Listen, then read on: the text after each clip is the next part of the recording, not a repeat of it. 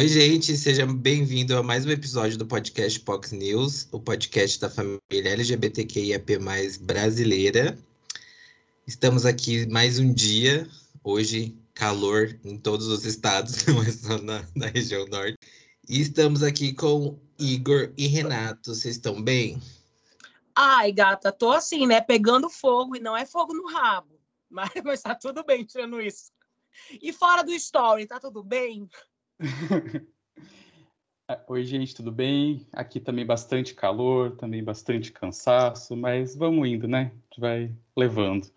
Renato, morar no Brasil já é um eterno cansaço com Bolsonaro, né? Fazer o quê? No, no Brasil não há disposição para mim. Enfim, hoje é, a pauta escolhemos um, um, contraponto, né? Trouxemos semana retrasada ou passada, acho que foi retrasada, a, a nossa relação dos LGBTs com as mães e hoje a gente vai falar das relações com os pais. Então, eu, é, a gente colocou até lá no Instagram uma pesquisa. Então, a primeira pergunta no, no, no Stories que a gente colocou é: Você tem uma boa relação com seu pai? E por incrível que pareça, tá 50-50. É, a outra pergunta foi: Você tem liberdade de afeto com ele? Consegue abraçar, beijar sem que seja um evento? 37% diz que sim e 63% diz que não. A outra pergunta é: quando você se entendeu LGBT, para quem foi mais fácil contar? 23% falou que foi para o pai e 77% diz que foi para a mãe.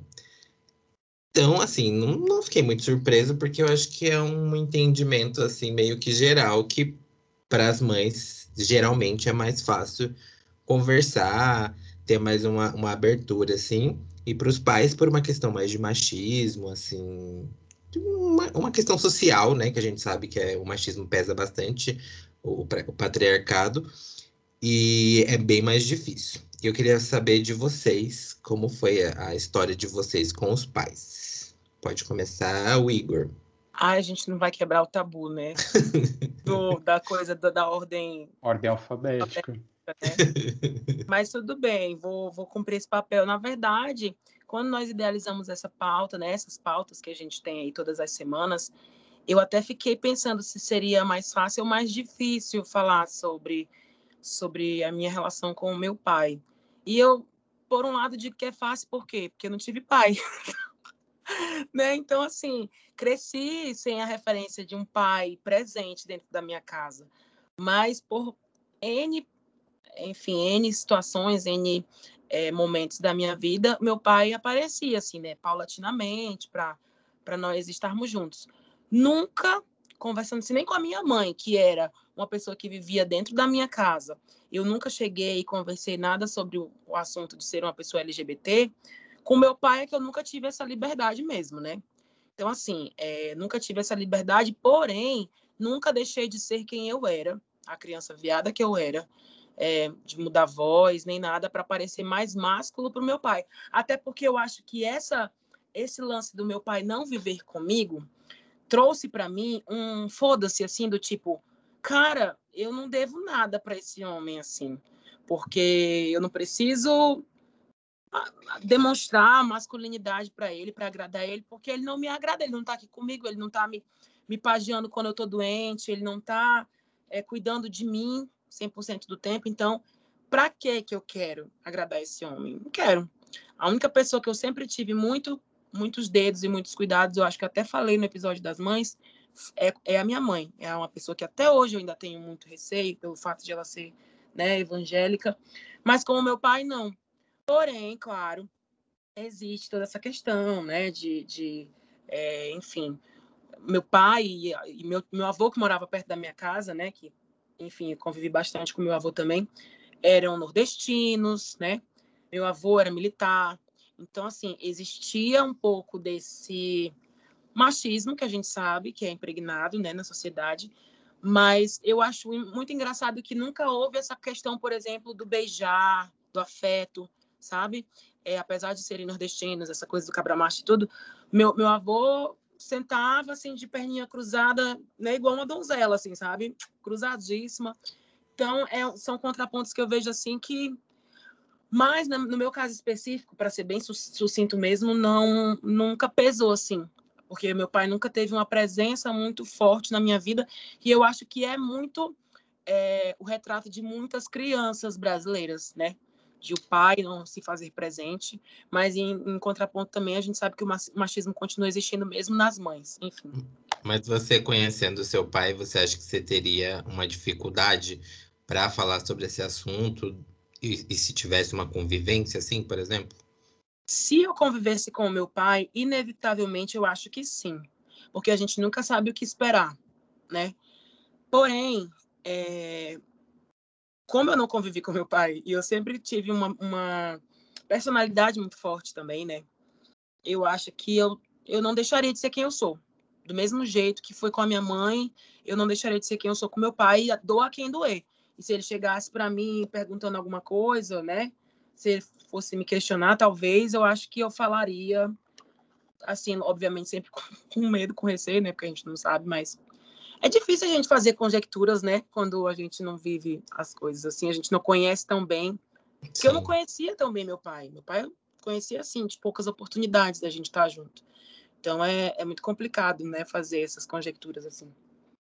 Você falou sobre uma coisa de, ah, eu não deixei de ser uma criança viada, e eu estava fazendo uma reflexão esses dias que cada vez que a gente fala no podcast, que eu vou buscar na, na minha cabeça as histórias de, de quando eu era adolescente, criança, eu percebo que eu era muito criança viada. E e no meu entendimento, eu não era tanto assim, tipo, eu era uma criança super discreta e fora do meio.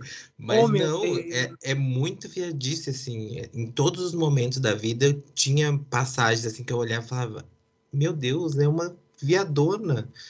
O que, que, que os pais têm na cabeça de achar que aquilo não seria diferente, assim, sabe? De eu acho tão triste isso, né? Porque todo mundo tá ali comentando sobre aquilo, mas ninguém leva uma, a criança pro psicólogo só para falar sobre isso, para ele poder falar sobre isso, ou para os pais conversarem com o psicólogo e saberem como lidar com isso. Não, todo mundo comenta nos bastidores, ninguém fala entre si, todo mundo percebe assim, deixa a criança ali, ó.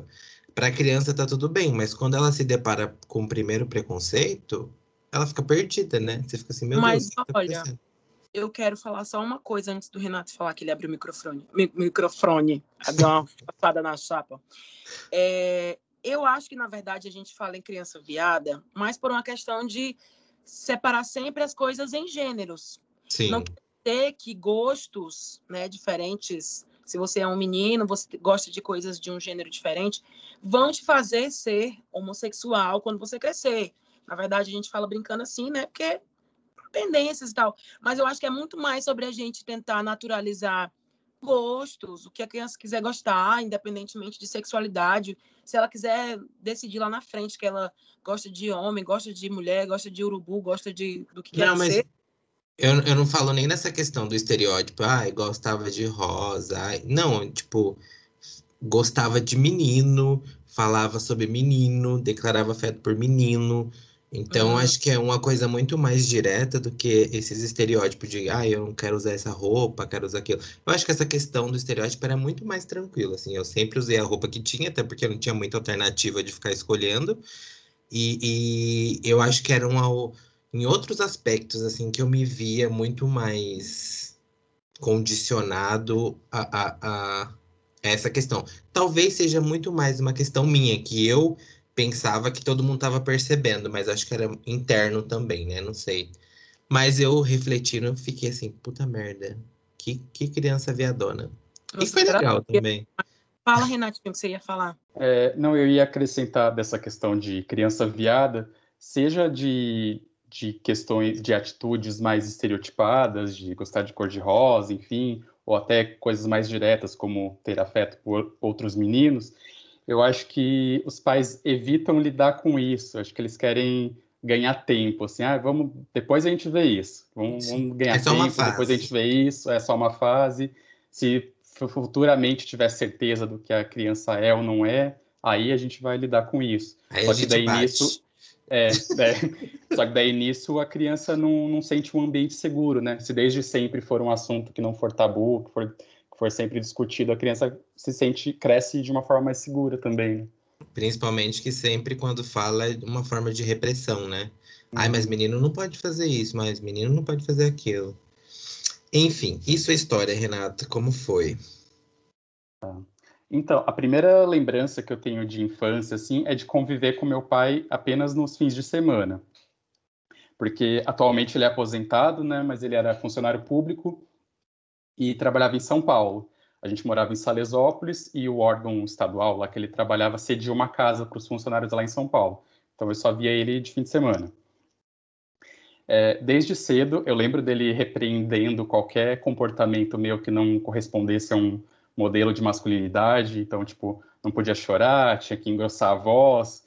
Eu lembro dele, ele era meio frustrado por eu não gostar de futebol, não entender nada de carro. Ele me comparava com os meus primos ou com outros meninos, enfim. Como eu até já falei no episódio das mães, né? Eu era muito mais próximo, muito mais companheiro da minha mãe. É, só que daí, quando eu tinha uns 10 anos, a minha mãe teve uma depressão muito grave. De repente, ela ficou muito mal, ela ficou um bom tempo internada em clínicas psiquiátricas. Isso foi durou cerca de dois anos. E nesse período que minha mãe não esteve em casa, aí meu pai acabou se aproximando mais de mim, né? Eu acabei me aproximando mais dele. Só que daí, logo que ela, minha mãe foi se recuperando, voltou para casa, voltou a participar mais da minha vida, é, naturalmente meu pai voltou a ter aquela mesma posição mais distante que ele tinha antes.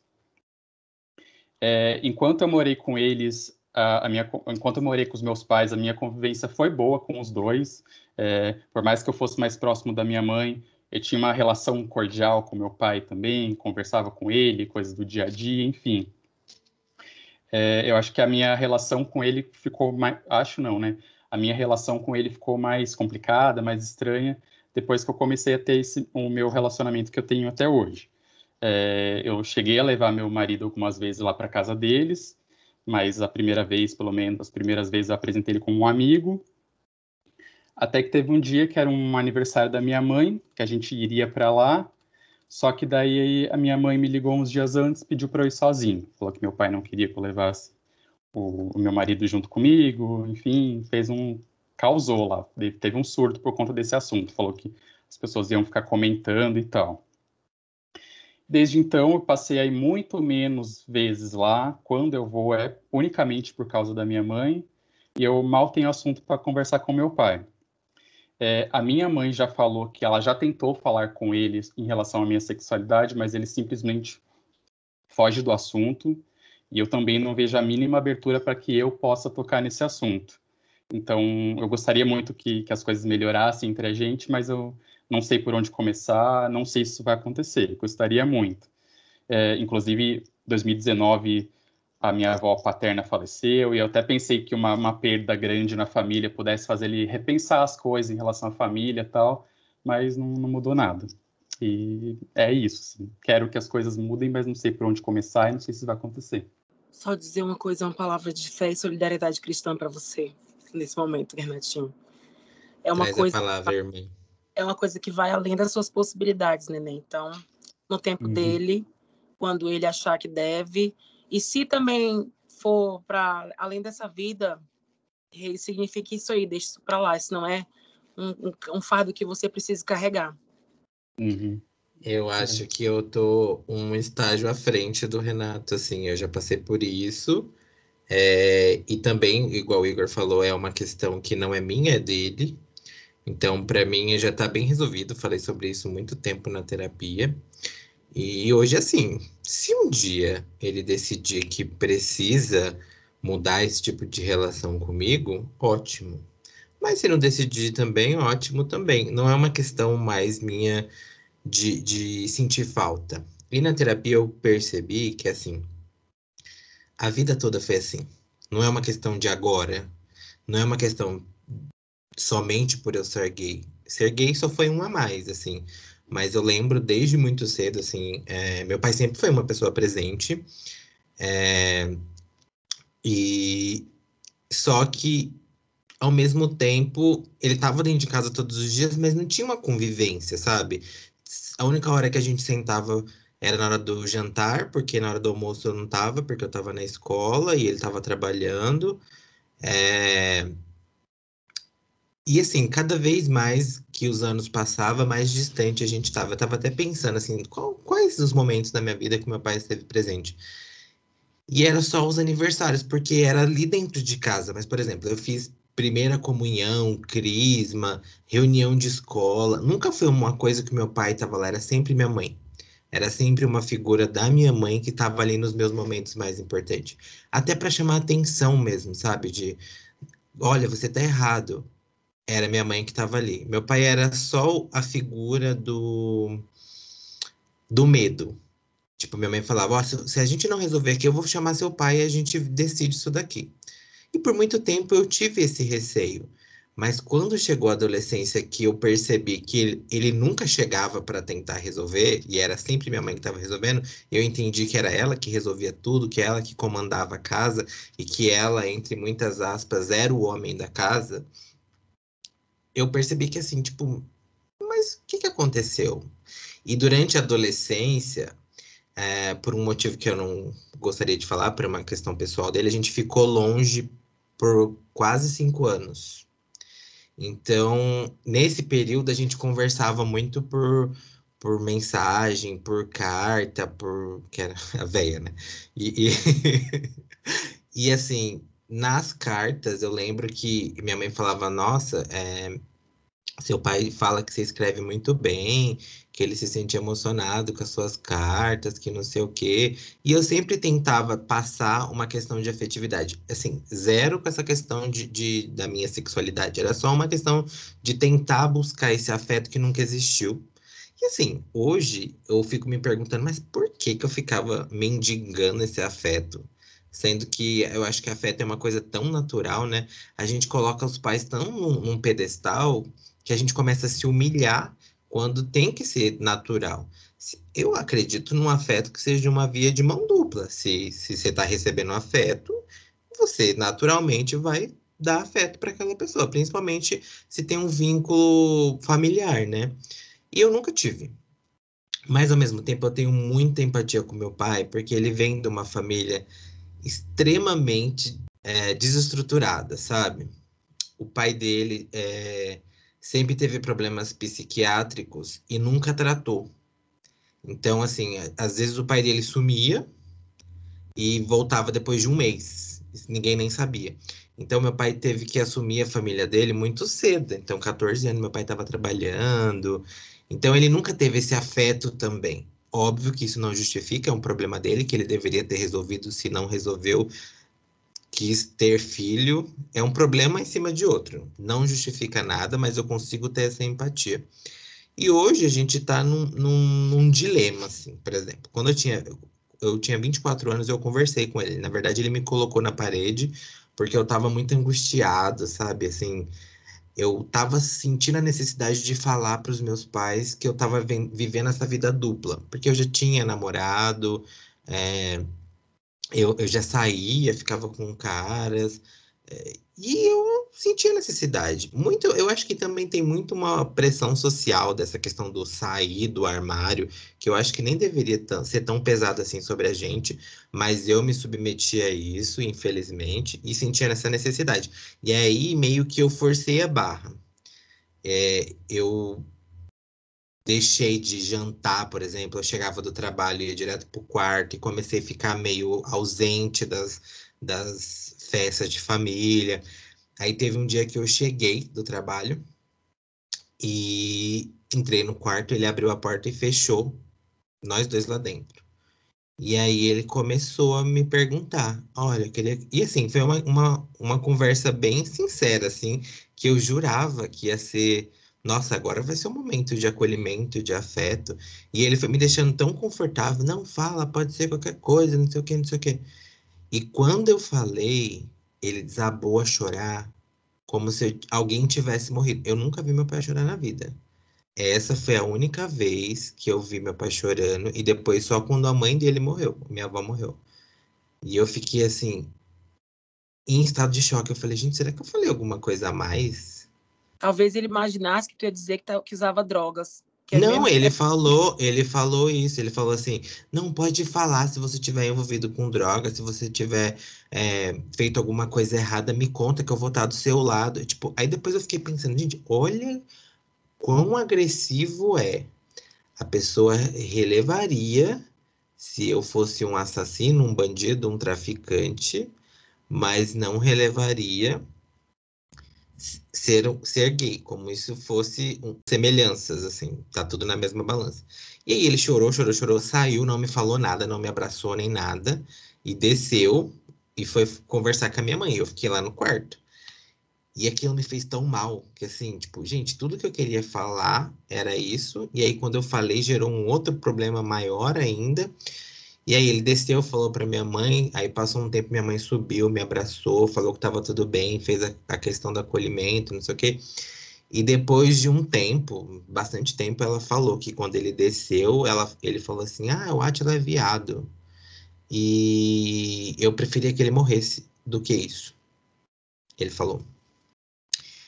Hoje, pra mim, é, não me bate tão forte eu falar isso, mas quando foi um processo longo, né? Já tem quase 10 anos aí, eu tenho 32, foi, eu tinha 24. Foi um processo bem maçante, principalmente porque a gente ficou sem se falar por mais de um ano. Assim, a gente morava na mesma casa, se encontrava a todo momento. Eu chegava do trabalho, ia pro meu quarto, a gente não trocava uma palavra, nem bom dia, nem boa tarde, nem boa noite. E eu sempre fui uma pessoa é, justa, sabe? E, e ao mesmo tempo afrontosa. Então, logo depois que eu falei, eu tentei ainda insistir nessa boa vizinhança, e aí meio que ele colocou essa discussão num lugar de que nunca existiu, passou a tratar como eu nunca tivesse falado isso, e começou a ignorar esse assunto. Só que eu já namorava, e meu irmão, meu irmão namora desde os tre- dos 13 anos, com a mesma menina até hoje. E ela sempre frequentou minhas a minha casa, sempre, sempre, sempre, sempre, sempre.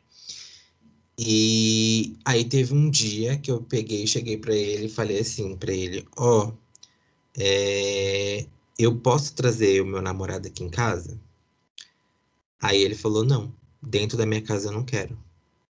E aí foi um, um bate-boca, foi uma discussão, porque eu peguei e falei assim, ah, então você tá tratando os filhos de forma diferente, porque um pode, outro não pode. Aí ele pegou e falou que dentro da casa dele era ele que decidia e que a- a- ele não acredita, a- ele não, falou- não usou a palavra religião, princípios. Os meus princípios não acho que isso seja certo e eu não vou passar por cima dos meus princípios. E, e, gente, às vezes eu falando assim, parece que meu pai é uma pessoa topeira e não é. Meu pai é uma pessoa que ele me falou tudo isso num tom super baixo e, e sem tentar me agredir, sabe? Ele simplesmente ele ia falando assim, e aquilo parece que me batia mais ainda, sabe? E aí eu peguei e falei assim, tá bom. É sua casa desse jeito, eu não trago aqui dentro da sua casa, mas em algum momento vocês vão se cruzar. Falei pra ele, em algum momento vocês vão se cruzar, porque aqui dentro da sua casa quem manda é você. Mas em festas de família ele vai frequentar, e se você não quiser cruzar ele, você que não vai, porque ele vai ir. Só que teve uma passagem na minha vida pela qual eu me arrependo muito. E assim, toda vez que eu falo até me emociono um pouco. Porque eu lembro que na faculdade. Eu lembro que na faculdade é, fui fazer formatura e eu já namorava, né? Com meu atual marido. E aí na formatura eram poucos convites, assim. E era bem logo no começo, quando isso tudo aconteceu. E, e aí eu fiquei pensando, gente, mas o que que eu vou fazer? Eu vou convidar meu irmão, minha mãe, minha cunhada, que são as pessoas que estavam no meu dia a dia, e eu vou convidar meu pai e vou convidar meu namorado. Como que vai ficar essa situação, sabe? E aí eu optei em convidar pelo meu pai para não confrontar, sabe? Para não ficar uma- um clima chato. Isso eu me arrependo tanto, porque era um momento muito importante da minha vida e que meu pai nunca participou de nenhum momento importante da minha vida, então não faria a menor diferença ele estar ali. E meu namorado seria importante, por mais que a gente não tivesse junto hoje, porque ele sempre foi muito parceiro. E, e naquele momento eu fiquei pensando assim, gente, e se ainda mais pra frente esse namoro não dá certo? E a gente é muito disso, né? Achar que os pais têm que estar presentes em tudo. E eu hoje não acho que tem que ser assim. Então eu já até coloquei num lugar de. Não tem relação. Não tem relação. É, é isso que eu tenho. Eu tenho 32 anos. Se em 32 anos não aconteceu, o que vier daqui para frente tem que partir dele, não tem que partir de mim. Eu, as vezes que eu me emociono, não é por conta da relação dele, é por um, principalmente esse caso da formatura, assim, que eu acho que, que eu me arrependo muito, muito, porque eu fiquei dias pensando, dias, eu falei, vou chamar meu namorado e ter que enfrentar meu irmão, minha mãe falando, não, mas seu pai tem que estar presente, seu pai tem que estar presente. Ou vou levar meu namorado, ou vou levar meu pai, e depois ficar com aquele peso na consciência, sabe? E depois eu fiquei por, olha, por meses falando sobre isso na terapia, por meses, por meses, por meses, por meses, um arrependimento que eu acho que vou levar para a vida. Porque não teve significativa nenhuma daquele homem ali naquela, naquele ambiente me olhando. Não, eu fiquei com raiva quando ele veio me dar parabéns porque no meio da cerimônia eu me bateu assim, falei, gente, o que, que eu tô fazendo, sabe? O que, que eu tô fazendo de, de, de trazer essa pessoa? E assim, eu, às vezes eu falando assim, ah, vocês podem pensar que eu tenho raiva ou alguma coisa, mas não. É, o que eu tenho é eu tento entregar aquilo que eu recebo, não tem um afeto. E assim, eu não tenho que ficar fazendo isso por conveniência, porque é meu pai. E não é que eu tô desejando mal, eu só quero que eu tenho que priorizar quem me prioriza, sabe? E até eu tinha até falado para vocês que esses tempos atrás ele me ligou, porque meu irmão acho que deve ter falado para ele alguma coisa, que ele tava me perdendo, que e aí ele me ligou falando, ai, vem aqui em casa, não sei o que, não sei o que. Aí tem um dia que eu fui na casa dele, cheguei lá e ele agiu como se nada, ele não, nunca tivesse me falado para eu ir lá conversar com ele. Passei lá, e eu não fui só por isso, porque assim, igual o Renato falou, eu vou na, minha, na, na casa dos meus pais pela minha mãe. Pela minha mãe. E meu irmão, que mora do lado, meu sobrinho. Mas Hoje, a minha relação de sair da minha casa e até lá é pela minha mãe, assim. Então, eu fui lá, fiquei com a minha mãe, a gente comeu, ficou lá conversando, batendo papo, não sei o quê. E ele nem, nem chegou perto, sabe? O único momento que ele chegou foi para almoçar. Aí tá, passou, falei. E, e, essas coisas também não bate para mim, sabe? Eu fiquei ansioso para ir porque eu, é um assunto que eu não quero reviver de novo, deixa do jeito que tá. Mas também, se não aconteceu, tranquilo. Aí hoje, eu tava na academia, antes de a gente começar a gravar aqui. Aí minha mãe me ligou.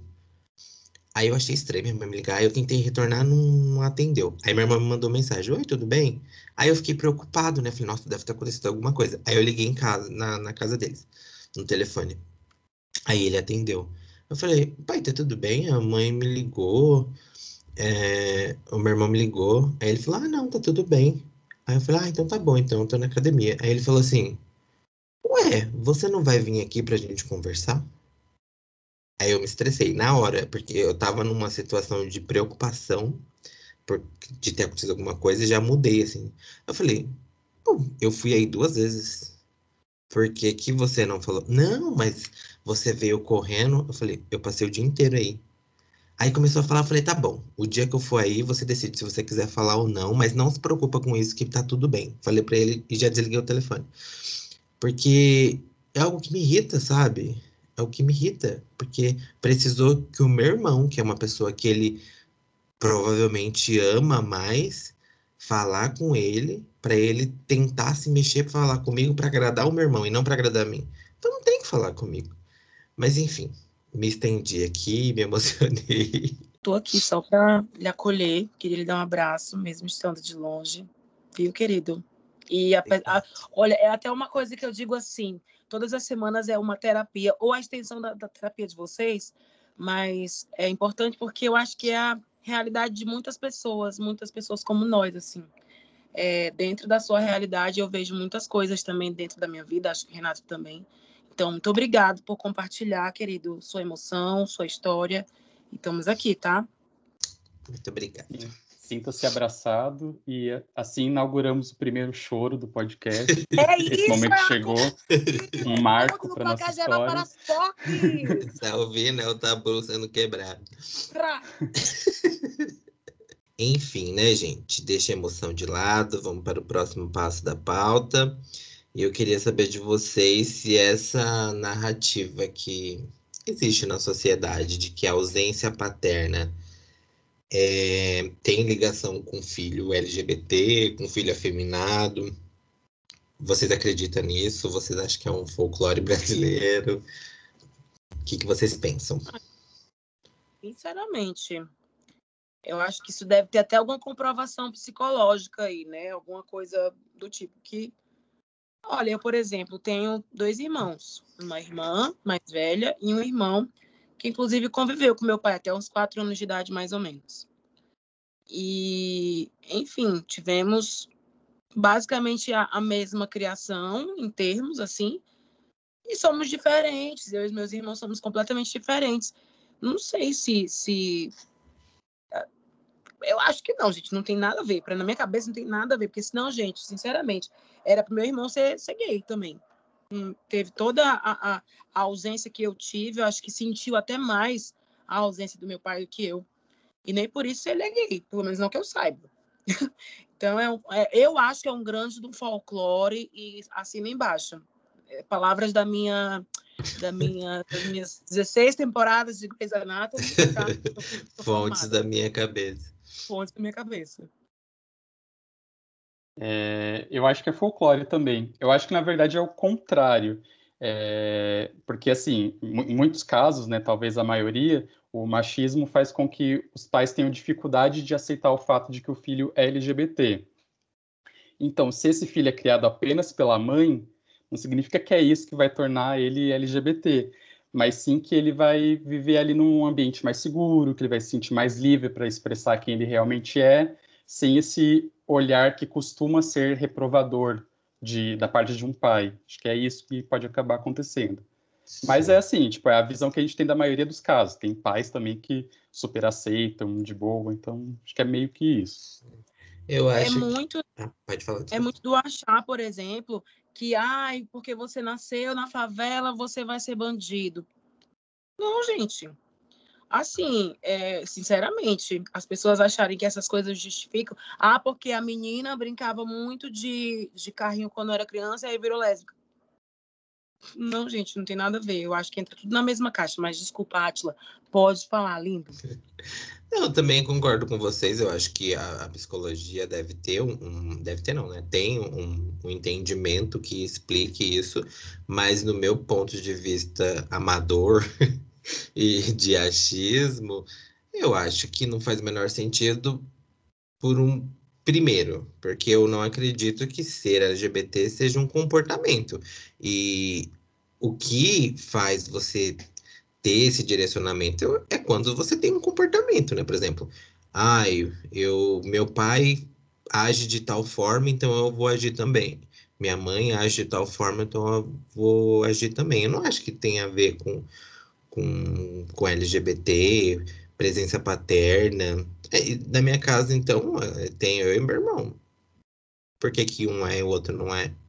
Não, não faz sentido. É a mesma, essa é a mesma, esse mesmo paralelo com televisão. Ai, muitos LGBTs na televisão vai influenciar a criança? Não, da mesma forma que a gente sempre teve só hétero na televisão e não somos influenciados, né?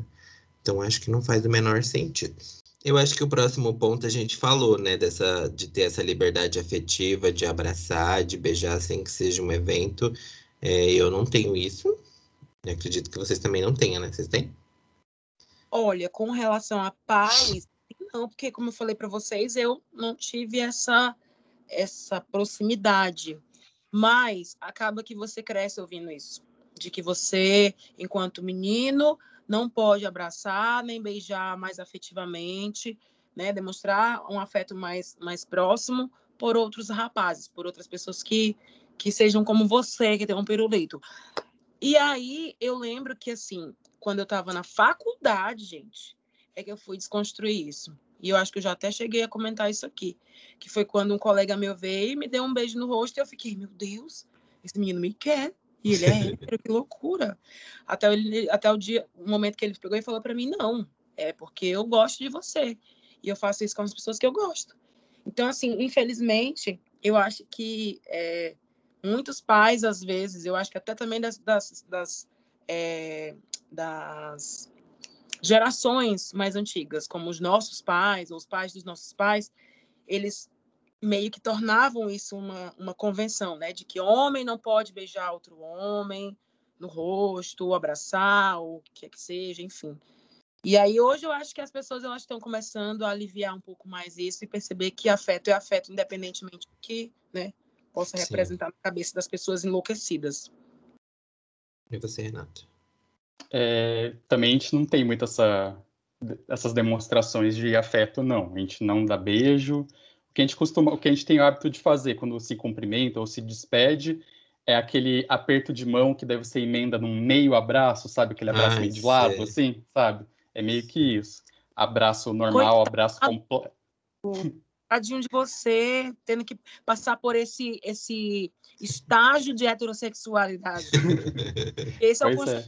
o abraço hétero, não é? Uhum, uhum. É aquele tapinha, aquele tapa no, no ombro, no, no peito. E, e, abraço normal, completo, assim, tipo, em datas comemorativas, tipo Natal, assim. E, e, é, e, nem, e nem verbalmente também, a gente não tem essa manifestação de afeto. Por exemplo, agora durante a pandemia, a gente não se, se encontrou no, no meu aniversário ou no dele, nem no dia dos pais. Então foi tipo mensagem de texto só. Nem liguei, Sim. nem mandei áudio, só mensagem de texto mesmo. E também é recíproco, ele também só me manda mensagem de texto nessas datas. E, e é engraçado porque, assim, a, a minha família, eu acho que essa, esse essa educação que eu tive do meu pai se estendeu para o meu irmão, por exemplo. A gente não tem uma, uma afetividade demonstrada. O meu irmão, ele gosta muito de mim, assim, ele tem um, um afeto, acho que até paterno por mim. Ele tem um cuidado de ficar me perguntando as coisas, de não sei o quê. Mas não é recíproco. Eu não tenho esse, esse esse interesse de, de me aproximar, porque assim, eu acho que eles se parecem muito. E também porque não é uma coisa natural, assim, eu não vou ficar forçando nada. Eu não tenho isso com meu irmão também, de ah, eu chego lá, é um aperto de mão e só. Mas ao mesmo tempo que a minha mãe tem uma festividade que é até demais, assim. A gente se beija, se abraça, se beija. Minha mãe fala muito que me ama. É, manda mensagem. Eu falo com a minha mãe todos os dias. Tava na academia agora mesmo, ela me ligou para falar nada, igual o Luiz falou assim. Eu falei, nossa, será que aconteceu alguma coisa? E minha mãe falou... Aí o Luiz falou, não, é, não é nada. Daqui a pouco ela te liga para ficar meia hora falando nada para você. E foi realmente o que aconteceu. Ela me ligou para ficar falando meia, meia hora de nada. E eu gosto desse meia hora de nada, é uma coisa que me faz bem. E já com meu pai não tem, com meu irmão também não tenho. Não tenho essa questão de, ah, eu vou ligar pro meu irmão para desabafar alguma coisa, eu não tenho isso. E eu acho que só com a minha mãe que eu tenho isso, assim. Só, só, vou ser justo aqui, que eu falei da minha questão de falta de liberdade de afeto com o meu pai, mas com a minha mãe, é, o nosso afeto é manifestado das nossas conversas, de querer estar junto, de dar risada junto. A gente não fica muito lambendo também, tipo, abraçando gratuitamente, falando te amo, assim, também não é assim. Sim. É um, um afeto muito da, da conversa, nesse sentido. Sim. Assim. É, o meu também não é esse negócio de novela, não, viu, gente? Eu tô falando aqui é porque comparando com a realidade que eu tenho com meu pai. Não, e a gente também tem que ponderar o seguinte, que muitas vezes não é pelo fato de você ser uma pessoa LGBT. Muitas vezes é porque, por exemplo, nós que somos né, mais 30 aqui, de repente nós temos é, pais que tiveram uma questão mais complicada com os pais com relação à afetividade. Sim. E aí, muitas vezes, isso pode ponderar de alguma forma. Eu lembro que, por exemplo, com a minha mãe, quando eu era criança, eu tinha muito mais liberdade de afeto, de beijar, de abraçar, do que hoje. Hoje a gente, poucos se, se abraçam, se beijam, ou se até se fala assim, a gente tá há vários dias, inclusive, sem se falar, porque a gente se bica muito. Mas entra muito nisso que você falou também, Átila, da gente crescer e perceber que os pais da gente não são super-heróis, não são perfeitos, que a gente não precisa também, é, se a gente não se sentir bem, estar colado ali o tempo inteiro com o pai e com a mãe só por uma questão de laços de sangue. Né? Sim, e, e, eu acho também que esse entendimento que tem pro, pro LGBTA, eu preciso ser aceito, eu acho que esse entendimento tem que se estender para todo mundo. A gente tem que aceitar, aceitar também os pais que a gente tem. Tipo, você olhar e falar, não, essa é a realidade. Não sei vocês, mas por muito tempo eu projetei um, no meu imaginário os pais que eu não tinha. Tipo, ah, eu acho que um dia meu pai vai acordar, vai mudar, vai ser diferente, vai me trazer acolhimento. Isso não vai acontecer. Hoje, hoje eu tenho essa, essa, esse entendimento. Mas na adolescência eu imaginava que, que seria diferente, sabe? Não é. Meu processo era outro, assim. Meu processo é que é, eu tinha muita raiva. Eu constatava que aquilo ali era uma realidade na minha vida, meu pai ser daquele jeito, distante, enfim. E me dava muita raiva. Mas o que mudou para mim, próximo de ele falecer, inclusive, é, foi eu sentir pena e não mais raiva. Porque durante muito tempo é, eu pensava isso, poxa, o que será que eu fiz? Meu pai, meu pai chegou a adotar outras crianças para criar. Então eu ficava pensando, putz, por que eu que sou filho dele, do, do sangue dele, ele não me trata como ele trata os filhos que ele escolheu, né? E hoje eu até entendo que, enfim, a realidade é. Então, nada melhor que a maturidade, né? Pra gente perceber Sim. que tá tudo bem também. Se a pessoa não, não tem esse afeto todo pra você, ela não tem essa obrigação também. Eu acho que é só não precisa destratar, desrespeitar, mas se não, não é um afeto natural, também não adianta forçar, né, gente? Mas sabe qual é o problema? É que da parte dele, ele, ele queria afeto. Hum. Ele cobrava afeto é, eu lembro uma questão que aconteceu que assim a gente nós agíamos como perfeitos estranhos principalmente eu assim porque eu não convivi nada com ele. Os meus irmãos conviveram um tempo né em casa é, então eles tinham um pouco mais de proximidade mas eu não convivi nada assim e mais ligado também ao fato de eu ser uma pessoa LGBT eu acho que nos distanciava mais ainda.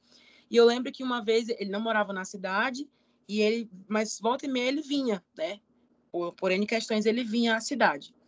E, e aí um dia eu o encontrei saindo de um lugar, acho que era do fórum, e eu estava do outro lado da rua. E tu sabe aquele momento que tu não sabe o que, que tu faz? Se tu olha, se tu não olha, se tu ri, se tu abraça, se tu fala, se tu dá tchau, se tu... E aí, naquele momento, a minha escolha foi só fingir que ele não estava ali. E aí eu segui.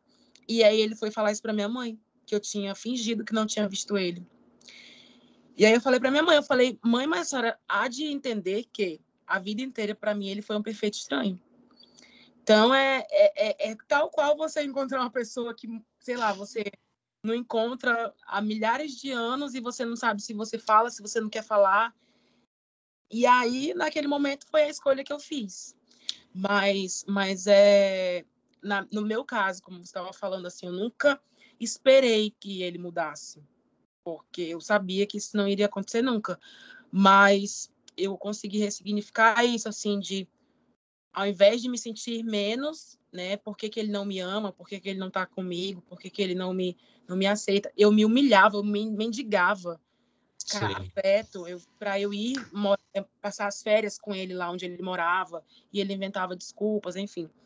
É, e isso me doía muito. Muitas coisas que ele fez me, me doeram muito. Mas muito tempo depois, quando eu vi ele já assim, bem velhinho e tal, e ele que queria os filhos dele por perto e tal, eu pensei, cara, agora, no final da vida, ele acha mesmo que vai conseguir que os filhos o amem, sendo que a vida inteira ele não cativou o amor dos filhos, né? E aí eu me, comecei a sentir pena. Comecei a sentir pena. Eu esqueci de falar dois pontos importantes da minha relação. Claro que a terapia tá aqui, dia! Amo! No ano passado, que eu é, casei, assim, entre aspas, né? Que eu me juntei com meu atual marido.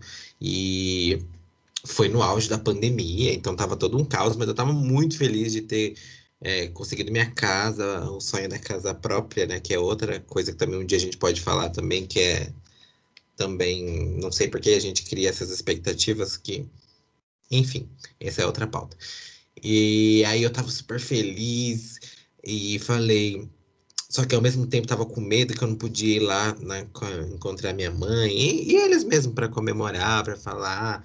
Pra... E também eu acho que tem um pouquinho de ego, né? De falar, tipo, é, muito entre aspas isso que eu vou falar, mas tipo, eu venci, sabe? Eu consegui, por mais que não, não parecia que meu pai achava que eu ia ser algo ruim, e tô eu aqui sendo motivo de orgulho, trabalho, tenho minha casa, vivo minha vida comum, assim. Enfim, aí tá. Pandemia, auge da pandemia, a gente achando que ia morrer e tudo mais, não sei o quê. Aí chegou agosto, dia dos pais. Aí eu tava naquele clima de medo, de perder, de. E também ao mesmo tempo tava muito feliz. Eu falei assim: ah, você quer saber? Eles estão me convidando para ir lá na casa deles, então eu vou no Dia dos Pais. Que assim, todos os anos realmente eu vou no Dia dos Pais, vou no aniversário de todo mundo lá. E é super legal, eu, eu gosto de ir, enfim. Aí comprei um, um bolo, fui, comprei um bolo, levei. Aí a gente almoçou, tudo. E aí eu é, tava naquele hábito de não podia abraçar nem nada, a gente não sabia como funcionava, todo mundo distante, assim. Aí eu falei, gente, eu vou embora já, a gente já almoçou, né? A gente já se expôs aqui. Melhor não ficar muito tempo, vou embora. Aí tá, tchau, tchau de longe. Aí eis que ele levanta da mesa, olha para mim e falou: Você não vai me dar um abraço? Eu falei: Não, porque a gente tá no meio da pandemia. Aí ele: Ah, você vai me dar um abraço sim. Ele veio, mas me agarrou como se fosse assim, tipo, uma pessoa que ele fizesse isso todos os dias. Me agarrou e começou a chorar em prantos, em prantos. Aí ele falava, ah, eu tô muito feliz que você veio aqui, ah, eu tô muito feliz que você lembrou do pai, não sei o que, não sei o que. E chorou, e ficou abraçado em mim, juro, uns dois minutos abraçado. E eu só pensava assim na minha cabeça, gente, eu só quero que esse homem me solta. Eu só quero que esse homem me solta. Eu não me emocionei em nenhum momento. E aí depois, olha só como a gente também se cobra tanto, né? Passou aquilo, ele me largou, falei, tchau. E assim, eu aqui pensando, né? Me solta, me solta, me solta. Aí minha mãe chorando do lado, meu irmão chorando do outro, minha cunhada chorando do outro. E eu que era o abraçado assim, com a cara de palhaço, sem nada, né? Sim, tá bom, tchau. Tá, até a próxima. E eu falei assim, não, não se preocupa, nas próximas vezes eu volto, blá, blá, blá. Fui embora. E aí fui no carro pensando assim, meu Deus por que, que isso não me emocionou, né? Ele chorando. E eu fiquei me culpando, assim, nossa, eu sou uma pessoa muito ruim, não sei o quê. E aí eu fui e falei na terapia, eu falei, nossa, aconteceu isso e isso com meu pai, não sei o quê. Aí ela brincou assim, nossa, você é um monstro, né, Adi? Falei, credo, você também acha isso? Ela falou, não, não acho isso não, eu tô brincando. Sim, isso é natural. Se isso nunca aconteceu, por que, que você vai se emocionar na primeira vez que acontece? Não tem por que, que você se emocionar se talvez você se emocionaria se era uma coisa comum de acontecer, você estava muito tempo sem ver ele, ele ia se emocionar, você também se emocionar, então não se cobre por isso. Enfim, corta para 2021. Fiz aniversário em abril desse ano. Não, ele fez aniversário em março, fui lá, levei bolo, dei parabéns, blá, blá, participei de tudo. Ele ficou super feliz, falou obrigado por mim, blá, não chorou dessa vez. Vem abril, chega no dia do meu aniversário, Todos eles vieram para minha casa, menos meu pai. Meu pai nunca veio aqui. Eu moro aqui, vou fazer. Vai para dois anos, ele nunca veio aqui. Meu irmão e minha mãe sempre vêm, eles nunca, ele nunca veio. E eu me senti muito afrontado com aquilo. Não, não no lugar de afeto, mas no lugar de, assim, eu tô me entregando para essa relação e no dia do meu aniversário eu recebo uma mensagem de texto, nem uma ligação me liga, nem nada eu peguei e falei assim: você quer saber? Eu cansei disso. Não vou ficar forçando uma coisa que não vai acontecer. Tá. Aí chegou o dia dos pais, eu não fui e nem avisei. Porque, assim, minha família não é aquela família que fica planejando. Ai, vai ter. Não, tem a data, todo mundo sabe que vai comemorar, todo mundo chega, todo mundo leva alguma coisa. Aí, todo mundo chegou lá e eu não fui. Tá, ninguém falou nada. Aí as pessoas começaram a me ligar para me cobrar. Nossa, minha mãe me ligou, meu irmão me ligou. Você não veio no dia dos pais, por quê? Eu falei, não, não vou. E eu não quero ser cobrado por isso. Não, mas isso não tá certo. Eu já falei que eu não quero ser cobrado por isso. Se você quer ir, vá, mas não venha me cobrar. Aí foi a partir daí que o meu irmão foi falar com meu pai, porque eu falei para ele, eu não vou ficar me entregando para uma relação que só eu dou afeto e as pessoas não retribuem. Então, a partir de hoje vai ser assim. Se vir no meu aniversário, vou no aniversário dele. Se frequentar minha casa, frequenta a casa dele. Então, já não existe afeto. Então, eu não vou ficar me forçando a nada. E foi assim que estamos no pé de hoje, ao longo desses 32 anos da minha existência. Enfim, o programa já está muito longo. o Igor já está chorando aqui. e vamos para os casos. Quem começa os casos dos ouvintes? O caso do Felipe de Araújo. É, ele fala sobre o pai dele, né? Eu cheguei nele e falei: Pai, eu sou gay. Ele ficou meio confuso. Daí então ele pegou uma mala, ajeitou minhas roupas e jogou do lado de fora de casa, e disse que não era para eu voltar mais, porque para ele o filho dele tinha que ser homem. Eu ainda continuo sofrendo por causa disso, mas eu sou forte o suficiente para suportar, para suportar qualquer situação. É, não abaixo minha cabeça para ninguém. Dormi três dias no meio da rua e não tinha lugar para eu ficar. Depois de um mês, eu consegui um emprego e estou me sobressaindo. Essa é mais uma história de uma gay batalhadora. Quero fazer só um, abrir um parênteses que com, conversa bastante com a fala do Atila, né, a última fala dele. O quanto nós, LGBTs, o tempo inteiro nós nos testamos para sermos cada vez melhores que as outras pessoas, assim, porque Sim. a gente é tão inferiorizado que a gente tem essa necessidade de vencer e que na verdade nem deveria ter, né, cara? Porque enfim, é, é perder ou errar, ou enfim. E também, é... claro, na fala dele, quando ele fala assim, e eu não abaixo a cabeça para ninguém. Gente, tem momentos você tem que baixar a cabeça para alguém sim, tá tudo sim. bem.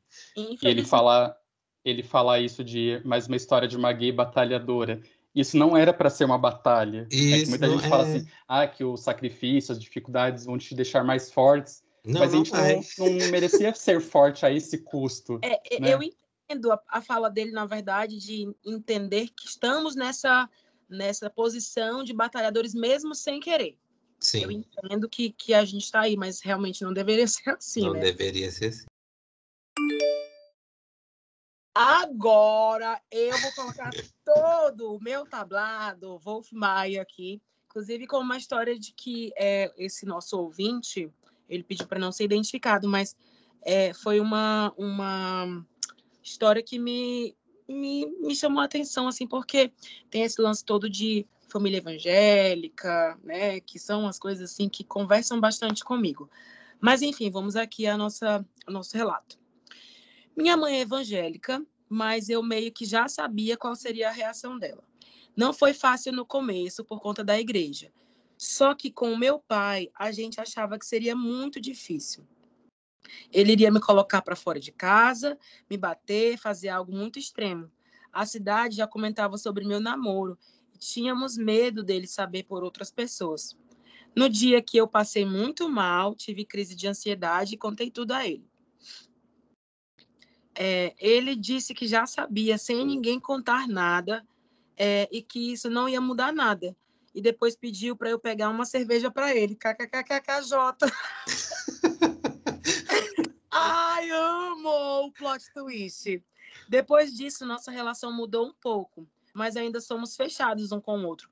Para ver, né, que muitas vezes a relação é, entre pai e filho, mais até do que às vezes mãe e filha, enfim, né, por uma questão de, de machismo, é, não depende só do fato do filho ser LGBT, mas é porque tem às vezes outras questões que permeiam aí essa relação, né, como é o caso dele.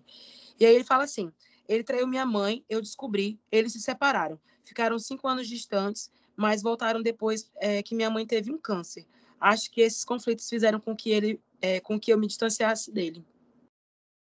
Esse kkk dele é kkk crime, né? Porque, gente, é, ele simplesmente pediu uma cerveja para fugir da discussão e depois fingir que nada aconteceu.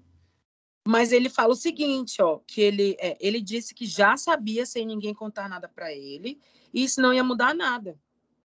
E depois pediu para eu pegar. Mas se não mudasse nada, ele também não ia fugir do assunto, né?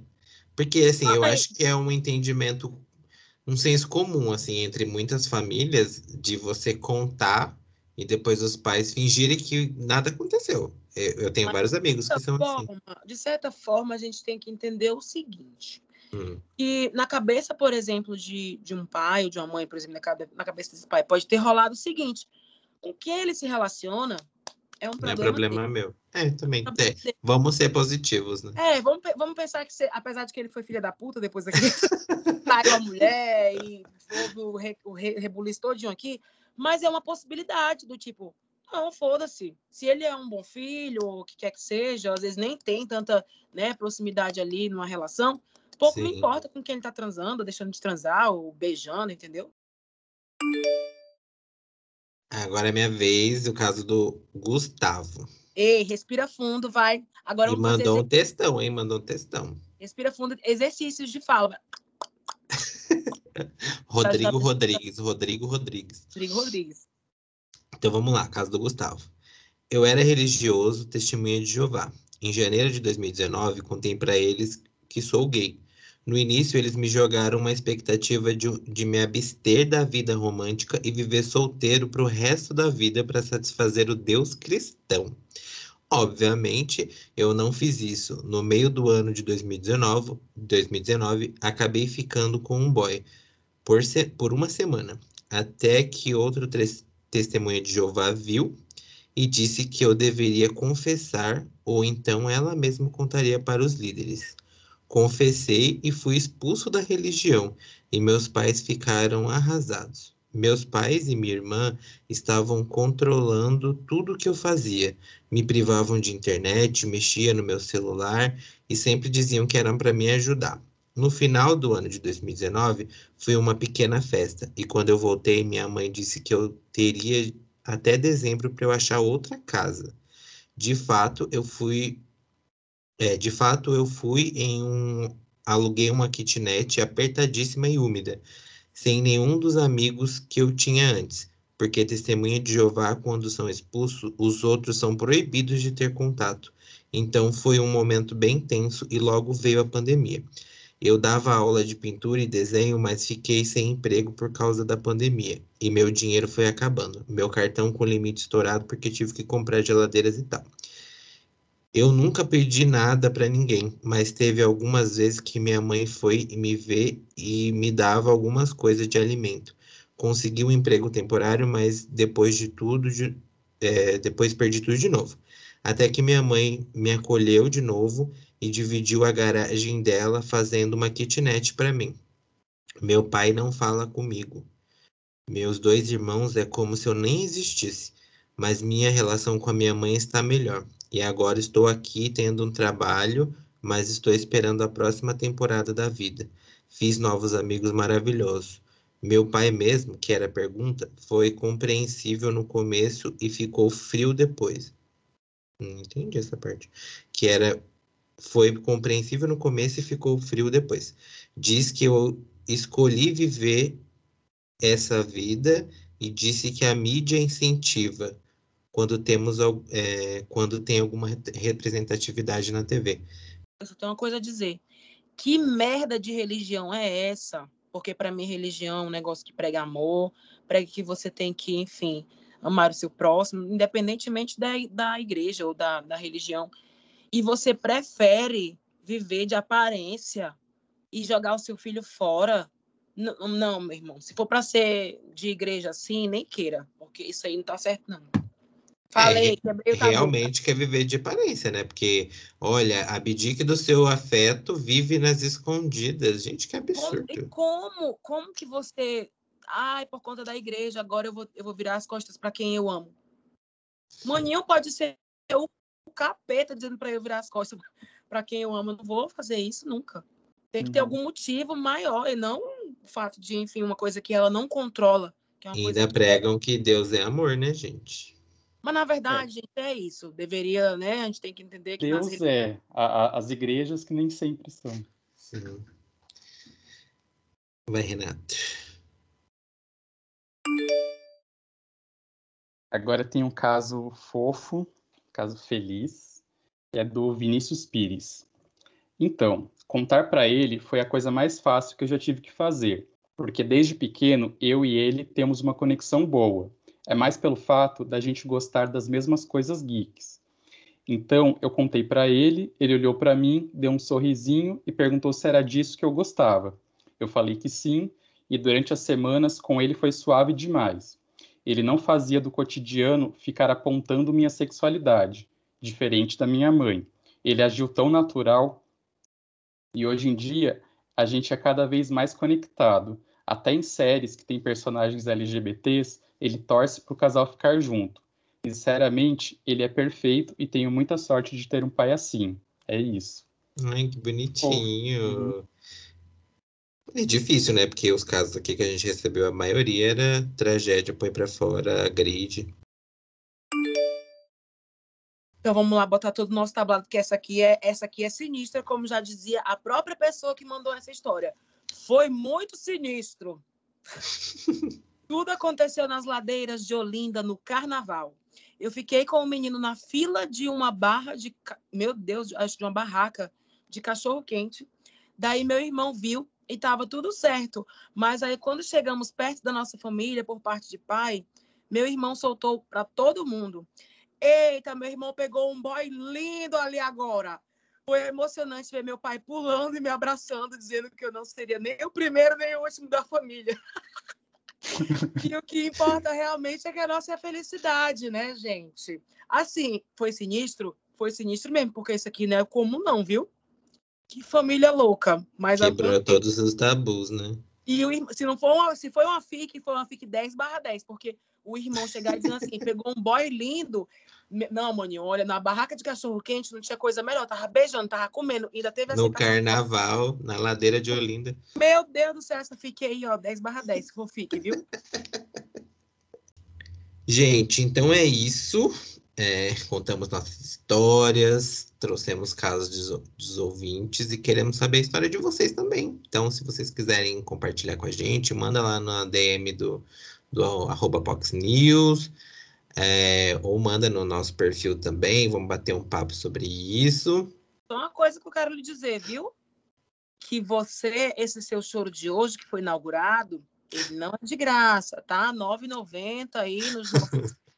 Mande o Pix, tá bom? Não, mas Por eu quero dizer que é muito importante a gente salientar que, assim, é muito importante para a gente também, né? Esses, esses momentos do, do podcast, que a gente se vulnerabiliza, a gente fala bastante das nossas vidas, mas, por favor, vocês mandem também aí as suas suas histórias, vamos dividir isso, porque a gente também quer, como a gente já falou aí nos, nas matérias aí atrás, que a gente está famosa em Mogi das Cruzes, né?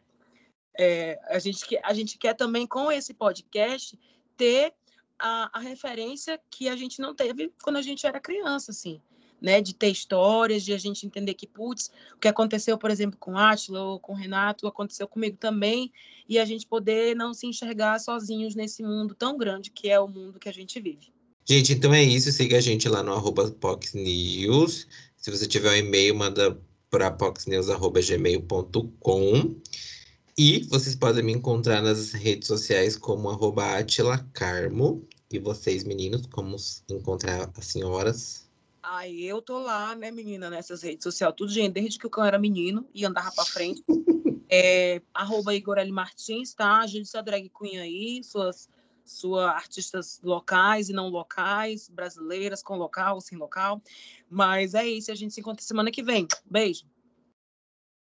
E eu sou arroba Renato de Almeida no Instagram no Twitter, no YouTube, canal Renato de Almeida. Até semana que vem. Já? É. Beijo, gente. Tchau. Ai, beijo! Beijo! De língua!